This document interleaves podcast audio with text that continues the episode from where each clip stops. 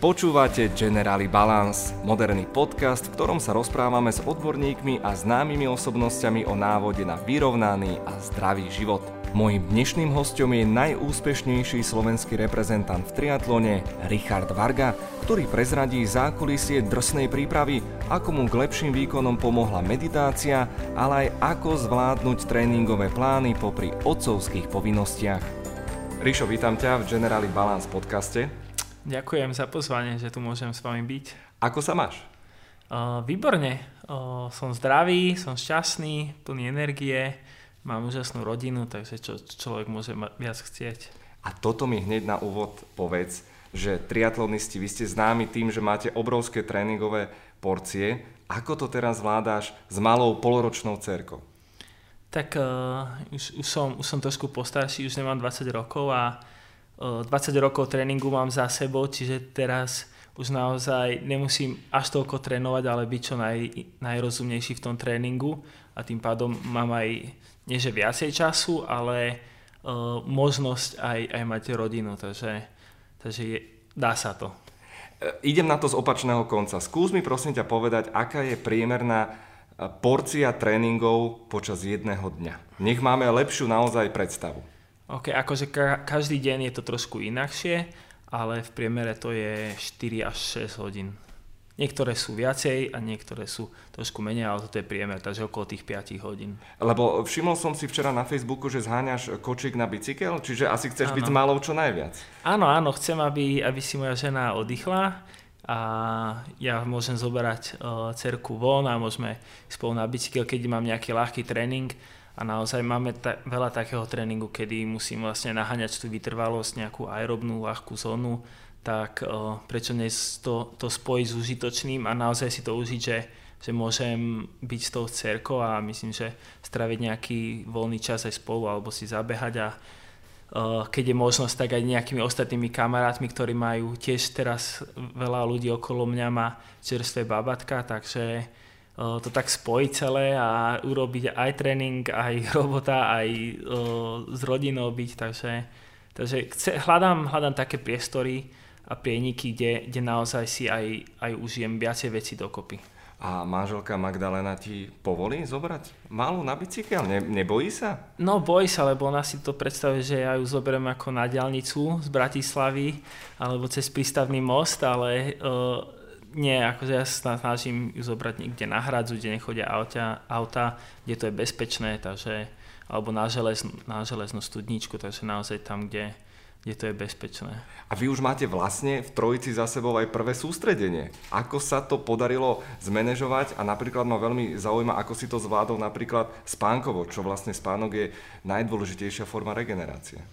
Tak um, myslím si, že som veľmi šťastný, pretože náš, Izabel, naša cerka, je vlastne veľmi dobré dieťa a ja mám veľmi silné a dobré štuple do uši, takže ju nepočujem v noci, ale aj tak ako keby nejak veľmi plakala, tak by ma určite zobudila, ale myslím si, že aj, aj Magdalena to veľmi dobre zvládla. Ja som v podstate za tých 8 týždňov, čo sme boli na Kanárskych ostrovov, možno sa raz zle vyspal, čiže to je strašne veľa nocí, ktoré som sa veľmi dobre vyspal. Čiže 98% na úspešnosť z tohto hľadiska.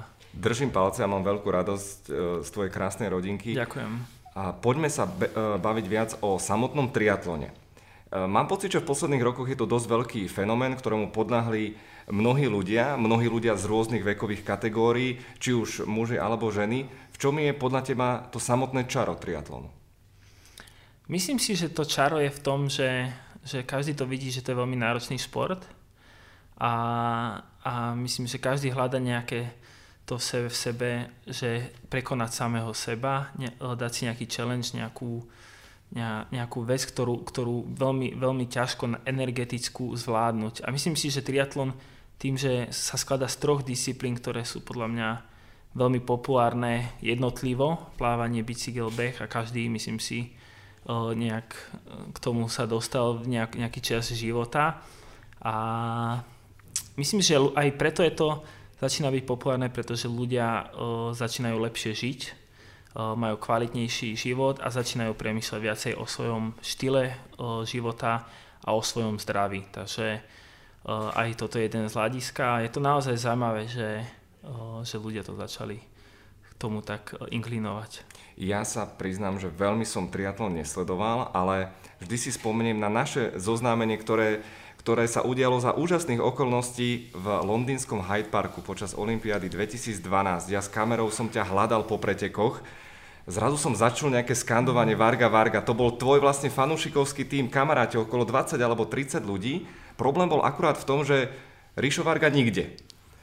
A neskôr vlastne vysvetlo, že ty si totálne zmorený, vyčerpaný, strávil v cieli neviem či aj hodinu a pol, ťa tam kriesili, potom si prišiel, vyhadzovali ťa do vzduchu, bolo to neuveriteľne sympatické.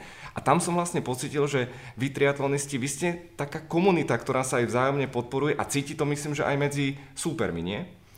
tak to bol veľmi jeden z najkrajších mojich momentov možno v živote, pretože to bola moja prvá olimpiáda a som bol veľmi šťastný, že som mohol vôbec tak dobre zapretekať, ako som zapretekal a strašne veľa som mm, roky predtým to tak ústilo do takého že som tomu strašne veľa dal, bol mimo rodiny, bol veľa v zahraničí, strašne veľa cestoval a a potom tam sa, som sa stretol asi s 30 najbližšími asi kamarátmi z, z detstva a tak ďalej. Čiže to boli veľmi krásne uh, pocity.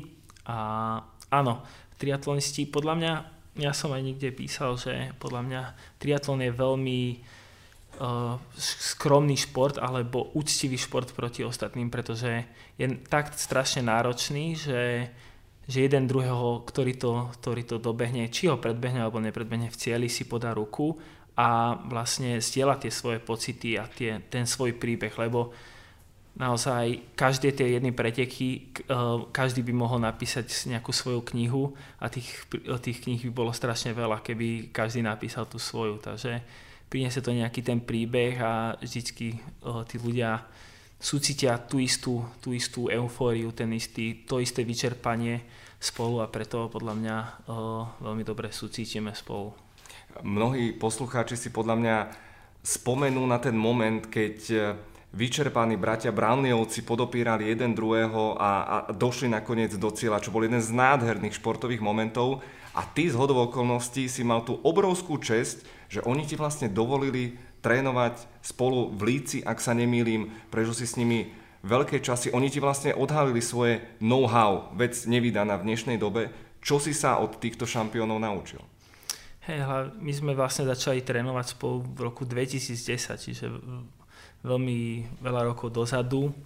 Oni ma pozvali, my sme pretekali spolu v jednej francúzskej lige eh, v tom istom týme a oni vedeli, že super plávem, tak ma pozvali na sústredenia a odtedy sme sa vlastne stali parťakmi a uh, odtedy sme veľa spolu uh, pr- trénovali a som u nich žil v Líci dva roky a je naozaj úžasné, že som, že som mohol vidieť uh, tréning tých najlepších na svete a mi to strašne veľa dalo. Každý jeden deň som sa snažil vlastne len, len kopírovať to, čo oni robia uh, a pochopiť tú mentalitu to, tej pracovitosti, uh, celý, každý, ja som sa snažil byť, ja si pamätám dnes, že ja som, ja som v 2010 ani nevedel veľmi dobre po anglicky a iba som iba pozeral a obkopíroval, čo robia ostatní, ale o, strašne veľa. A to je, to ani neviem povedať, že koľko veľa vecí som sa od nich naučil.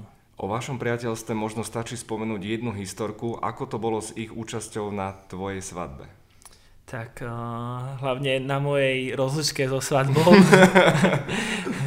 a potom so svadbou, tak samozrejme to bolo po roku 2016 uh, vlastne po Olympiade a potom čo sa stalo v Kozumeli a uh, Alistair odnesol Jonathana vlastne do cieľa a to bola naozaj zaujímavá story. On ho vlastne odnesol preto, lebo on ho chcel nechať vyhrať celú sériu majstiev sveta a od toho záležalo, že on ho niesol tých 300 metrov do cieľa a nakoniec sa to aj tak nepodarilo, bohužiaľ, ale niektorí ľudia by si, ja som teda si myslel, ja som sa bal o Jonathanové zdravie, pretože o, keď o, ste dehydratovaní a tieto všetky o, jak by som to povedal. To vyčerpanie bolo to už vyčerpanie úplne za hranicou. Bolo, bolo také, že, že on reálne mohol mať dlhodobé následky na, na mozgu a tak ďalej, čiže myslím si, že Alistair si to nejak vtedy neuvedomoval, ale oh, on ho ešte schmatol z občerstvovačky a ho niesol do cieľa, takže úplne šialené,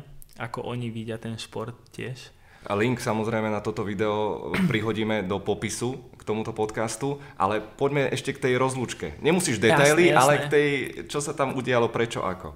A tak uh, ja, ja som ich už pozval rok predtým, takže veľa kamarátov z Anglicka, ktorí tiež prišli, aj ďalší olimpijskí medailisti tu s nami boli a naozaj došli do Bratislavy a mali sme naozaj úžasnú party na nezavudnutelnú. Ale oni odmietli účasť v jednej show, nie? Áno, oni, oni odmietli uh, účasť Ellen Show, čo je taká americká, uh, asi najznámejšia uh, show a radšej išli na moju svadbu, čiže to som si veľmi, veľmi cenil, že, že, že sme naozaj blízki kamaráti a uh, tieto veci naozaj zostávajú dôležité pre nich. Myslím si, že pozvanie do show Ellen DeGeneres je asi Hej. možno raz za život a Hej. je to naozaj úžasné, úchvatné a, a obdivuhodné z ich strany.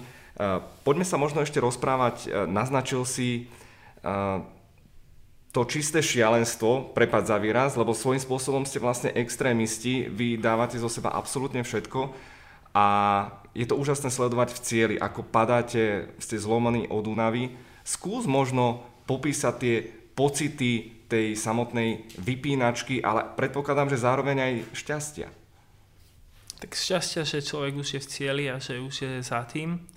Samozrejme, keď dojde ešte lepší výsledok, tak je ešte, ešte väčšia tá eufória, že, že tie očakávania pred tými pretekmi sa splnili alebo sa nesplnili.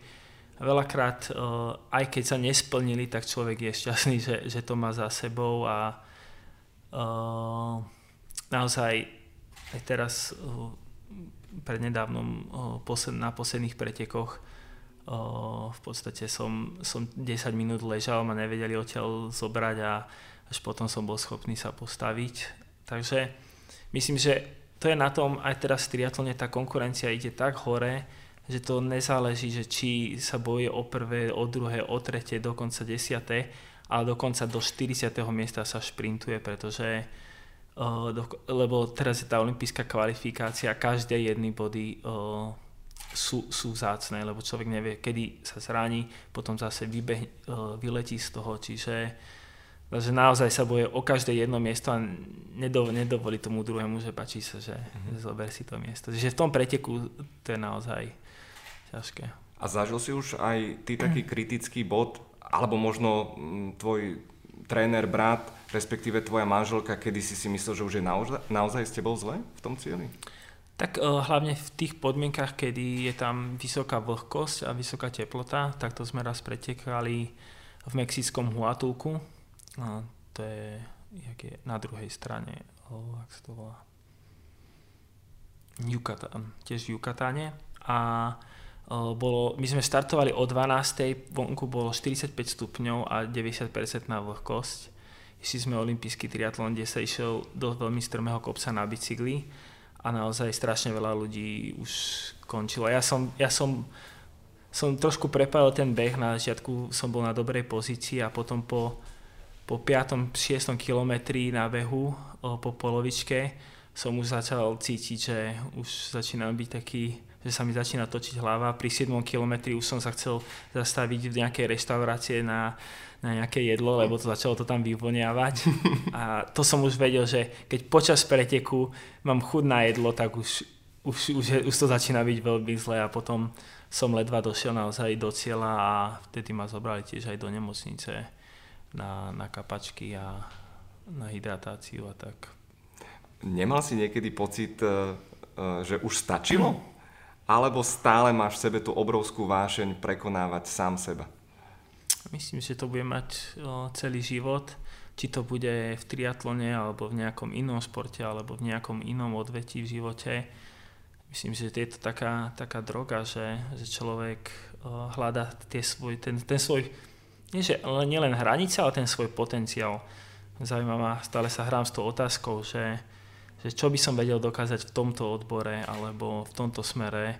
Čiže nemusí to byť len v triatlone, ale v každom, každom jednej sfére života by som chcel uh, vidieť sám seba, že, že čo vlastne môj potenciál dokáže, kam, kam, kam dokážem to dotiahnuť. Si majster sveta v akvatlone, duatlone, ale čo sa týka samotného triatlonu, už sme to naznačili v Londýne 22. miesto, skvele, v Rio de Janeiro 11. O rok tu máme Tokio. Aké sú ambície Richarda Vargu? Tak v prvom rade sa, sa kvalifikovať. Teraz sa ohodne spred tých dvoch, dvoch účastiach na Olympiáde ešte výraznejšie zťažili tie podmienky, čiže moje, môj fokus alebo môj cieľ je, je sa zamerať hlavne, aby som sa tam dostal, pretože veľa, veľa ľudí napríklad zmenilo krajiny, máme len 55 miest, veľa ľudí zmenilo krajiny, plus štafety sa tam do toho dostávajú, čiže ja musím byť oveľa, oveľa lepší, aby som sa vôbec kvalifikoval, lebo niektoré štáty takisto vytlačia tie, tie malé štáty. A potom, potom samozrejme by som chcel skončiť čo najlepšie, ale naozaj si nedovolím mať žiadne očakávania. Proste môj vždycky cieľ, aj keď som išiel do Londýna a pritom som sa aj tešil, že som o umiestnení až tak som nemal očakávania, mal som očakávania do toho, aby som urobil čo najlepšiu prípravu, ako som vedel. Čiže dať do toho maximum a potom, keď sa postavím na ten start line, na, na tú startovú pozíciu, si povedať, OK, teraz už iba, iba to predať. Takže keď toto máte za sebou, máte, máte to sebavedomie, tak viete, že nech dopadnete hoci ako vnútorne by ste mali byť s tým spokojní. Poďme sa teraz trošku povenovať samotnej príprave, ale možno skôr z pohľadu takých tých bežných smrteľníkov, totiž to ja som v zime čítal tvoj krásny blog na Generali Balance, aj Instastorky som sledoval, lebo opäť, ty si tak trošku blázon, čo si ty stváral na snehu, bolo neuveriteľné, ale zároveň si autorom peknej myšlienky, že podľa teba sa dá športovať v každom uh, počasí, aj preto si myslím, že ty si vlastne taký športový Vivaldi, že dá sa športovať eh, vo všetkých štyroch ročných obdobiach. Pred nami je leto. Aké sú tvoje typy a možno rizika, na čo by si ľudia mali dať pozor? Tak v lete sa určite oveľa ľahšie športuje ako, ako v zime, takže myslím si, že s tým není nejaký problém. Akurát, eh, ako som spomínal, to nebezpečenstvo môže byť o, eh, vlastne prehriatia organizmu, o, dehydratácie, čiže z tohto hľadiska by som určite si dával pozor na, na tú hydratáciu a neísť možno tých najväčších horúčavách trénovať, možno, možno vtedy ísť plávať, alebo to strašne záleží, kto, kto k akému športu inklinuje, takže o, naozaj v lete s, s môžete robiť skôr hocičo okrem, okrem tých zimných športov. A ako sa ty pripravuješ pred tréningovou jednotkou, možno čo sa týka rozcvičky, Možno čo sa týka oblečenia, dobre, to sa budeme baviť o zimnom období, ale hlavne čo sa týka e, stravovania, pitného mm. režimu. Máš nejaké tajné typy? Tajné typy? O, tak ja mám, ja mám svojho vlastne sponzora, ktorý mi ma vlastne doplňuje s kvalitnou, kvalitnou pitno, pitným režimom. Mám tam výborné, pr- práve vtedy, keď je teplo, tak mám zastúpenie minerálov a solí, čiže moje telo nedostáva len, len prázdnu tekutínu, vodu, ale dostáva v, takom, v takej zmesi, ktoré moje telo kvalitne vstrebe tú, tú, tú, tú hydratáciu, tú, tú vodu do čo, tela. Čo sa týka jedla, je niečo, čo preferuješ, alebo niečo, čo úplne vynechávaš? Tak ja sa snažím vynechávať o, živočíšne produkty, čo najviac sa dá. Samozrejme, nie vždy sa tomu dá o, vyhnúť a to je, tá, to je to moja taká vlastná filozofia, do nikoho, nikoho do toho nenutím a viem, že ostatní športovci tiež vynechávajú dosť veľa, začínajú živočíšnej potravy a cítia sa veľmi dobre. Ja som osobne rok a pol už, už vlastne bez mesa a cítim sa, moje trávenie je oveľa lepšie, cítim, regenerácia je lepšia, môj mentálny alebo moje nálady sú oveľa lepšie, pozitívnejšie, takže ja, ja mám z toho iba, iba dobré skúsenosti. Schválne tvoje obľúbené jedlo? Moje obľúbené jedlo, uh, musím povedať, že ho, brinzové halušky domáce. To som sa chcel presne, že či brinzaky sú povole, ale asi pred pretekmi veľmi nie, že? Tak uh, veľa pretekám v zahraničí, čiže tam veľa brinzových halušiek nie je, ale uh, možno po pretekoch doma, keď, keď dojdem, tak, tak si spravím aj, aj vegetariánsku alebo vegánsku verziu sa dá spraviť. A meso ti nielenže nechyba, už ti asi ani nevonia? Ako, aký je tvoj vzťah o, k mesu? To nie, akože keď akože vždycky o, stále by mi chutilo meso a stále mi vonia alebo tak, akurát o, tá moja myšlienka je to, že, že keď, keďže som to vedel vydržať jeden rok, tak a viem, aký to má dopad na ľudstvo, jednak aj na životné prostredie a jednak aj na tie zvieratá, tak to dokážem pokračovať v nejakej rozumnej rovnováhe alebo balansi ďalej. Čo sa týka regenerácie, ktorá je nesmierne dôležitá, tam poznáme sa už naozaj niekoľko rokov a viem o tebe, že tiež si skúmala, hľadal si také, také najlepšie formy. Čo tebe funguje najlepšie a čo takisto možno odporúčiť ľuďom? Tak uh, určite tá kvalitná rozcvička uh, veľmi pomáha k tomu, aby sa človek nezranil počas toho nejakého výkonu, ktorý ide podať. To je jedna vec. A potom samozrejme hneď po, po tréningu je veľmi dôležité, aby, aby človek zakončil ten tréning nejak, nejakým ľahkým výklusom alebo uh, sa to cool down, čiže, čiže ten, dostať to telo do takého z takej pozícii, kde, kde môže sa ukludniť a potom samozrejme nejaký stretching. Ja napríklad používam veľa, veľa variácií o, prípravy a kompenzácií na tréning, či to je o, DNS od, od doktora Kolára, ale aj, aj rôzne, rôzne o, tréningové fyzioterapeutické o, metódy na vlastne, aby, aby sa človek nezranil. Teraz ma zaujíma odpoveď na tvoju otázku. Keď si zoberieš svoju kariéru v čase a zoberieš si terajšie informácie, ktoré o tréningu máš, čo by si poradil svojmu mladšiemu Richardovi Vargovi spred desiatich rokov?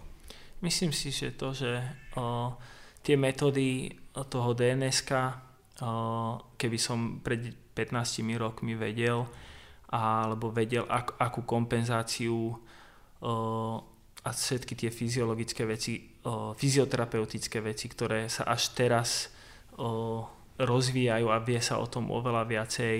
Ďalej mentálny tréning tiež moment, menta, teraz už je oveľa, oveľa populárnejší, vie sa o tom oveľa viacej, ako sa vedelo pred...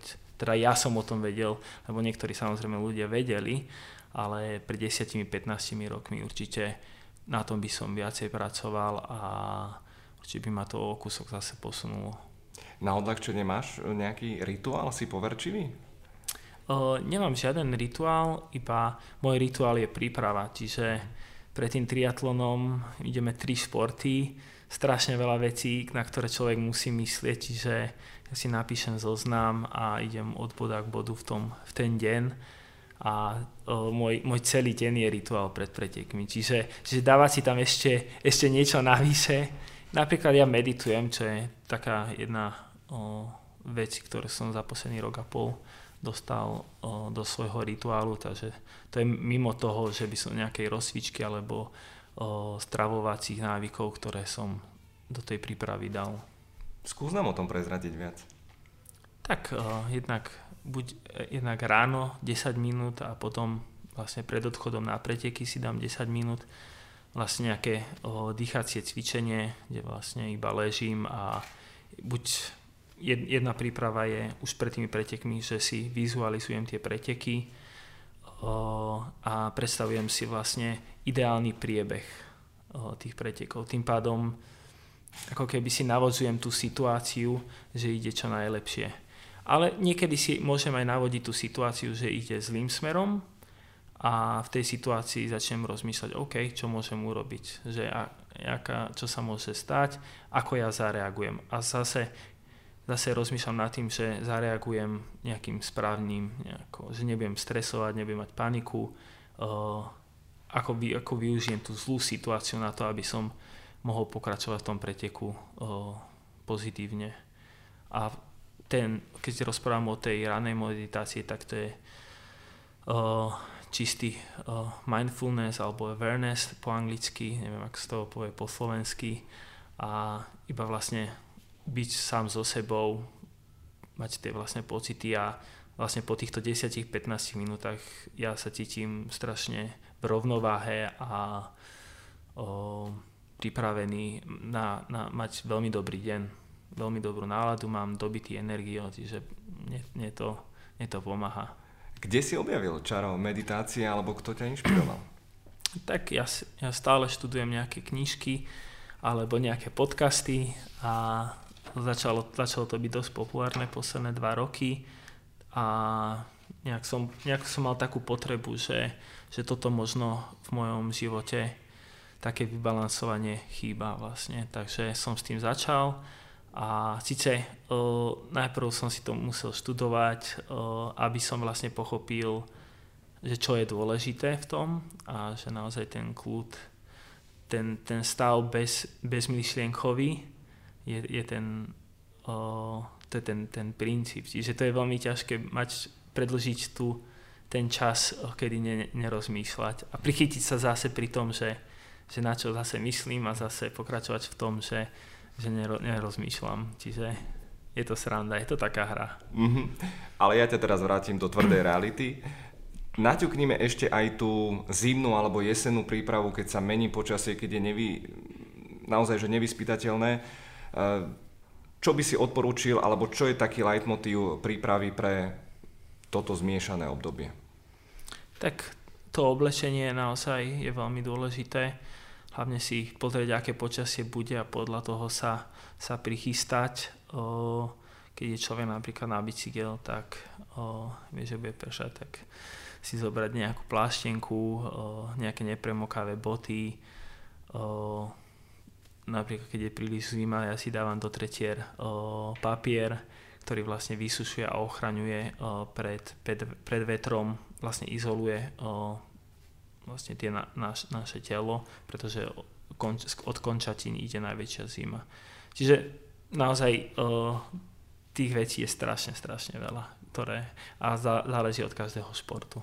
Ja som veľmi rád, že sa rozprávame o týchto témach a že si o nich začal písať aj pre Generali Balance, kde nájdete ďalšie zaujímavé tipy. V čom ty vidíš význam práve takejto osvety, ktorú dávaš do sveta? Tak uh, jednak ja som sa začal vzdelávať a vidím, že kam ma to dostalo a tým, že mám možnosť zdieľať svoje, uh, svoje vedomosti alebo to, čo som sa ja od dozvedel alebo ja som získal, s ostatnými ľuďmi, to je podľa mňa taká, taká dôležitosť každého človeka, aby toto zdieľal s tými ostatnými. Ešte mi dovol na záver jednu otázočku. O vás triatlonistoch sa hovorí, že vy vlastne istým spôsobom nepoznáte bolesť. Tak reku, aký máš ty prach bolesti, ako by si ho zadefinoval od 1 do 10? kde desina je už fakt neznesiteľná. Koľko ty znesieš, prosím? No, ja si myslím, že ja si poznám bolesť, aj ostatní poznajú bolesť Akurát možno je trošku posunutý tým, že, že, že zotrvávame v tej, v tej bolesti. Podľa mňa to je ten rozdiel, že my príjmeme tú bolesť a zotrvávame niekoľko hodín v nej. Čiže, čiže možno je nejaká taká príliš vysoká bolesť, ale taká veľmi nepríjemná bolesť, ktorá ti ide pod kožu a stále ti vrtá, vrtá a ty v nej musíš ju prijať ako, komfortná, nekomfortná bolesť sa to tak nejako nazýva. To je úplne úžasné. Ty to robíš dobrovoľne. Ešte dnes tam je aj s radosťou. Tak mi povedz, e, aký je ten recept aj pre bežných ľudí. Ako prekonať tie kritické chvíle, tú bolesť, tie momenty, kedy už máš naozaj chuť to vzdať. Ja s tým poviem tak, že, že, že pocítim tú bolesť, a to je o tom je tá meditácia, a, a príjmem ju taká, aká je a ona začne, začne odchádzať, či aj v joge a tak ďalej. Ale druhák, viem prečo to robím a viem, aký budem mať pocit potom. Že, že tá bolesť alebo to nepríjemné niečo je veľmi dôležité na to, aby človek potom bol šťastný celkovo. Čím, čím viacej sa cítim nekomfortne sám so sebou alebo v tom tréningu alebo v tom preteku, tým som šťastnejší. Čiže možno aj predstaviť si to, že keď dojdete do cieľa alebo skončíte ten tréning, aký budete mať pocit. Myslím, že každý pozná ten pocit, keď niekto má zase pred sebou či jednak športový výkon alebo nejakú ťaž, ťažkú úlohu v práci a ju spraví, ten pocit potom, keď, keď si to predstaví, tak už, už predtým má taký endorfín, že, že veľmi sa teší na to, kedy to bude, bude mať hotové. Ale bez toho sa to nedá. Bez toho, aby človek prešiel cez, cez tie útrapy, cez, cez tú bolesť alebo niečo nekomfortné, bez toho sa nedá. To je na tomto krásne, že, že to sa nedá kúpiť, lebo keď si to kúpi, tak človek to nedost, to, to odíde proste. No. Krásna myšlienka. Počuli sme Ej. slovo pána Richarda Vargu. Ďakujem ti veľmi pekne, že si prijal pozvanie. Predpokladám, že ťa čaká teraz už prebalovanie a ďalších 6 hodín tréningu. Držím ti palce do celej kariéry, do krásneho rodinného života a nech sa ti darí. A ja ďakujem a aby sa aj tebe darilo. Ďakujem. Podcasty Generali Balance nájdete na platformách SoundCloud, Mixcloud, Apple Podcasts, Podbean a Audiolibrix – ale aj na Spotify či YouTube a samozrejme aj na webe www.generalibalance.sk. Zároveň vrelo odporúčam sledovať aj profil Generali Balance na Instagrame. Pri objavovaní toho správneho balansu sa na vás teším pri ďalšom podcaste Generali Balance. Majte sa krásne.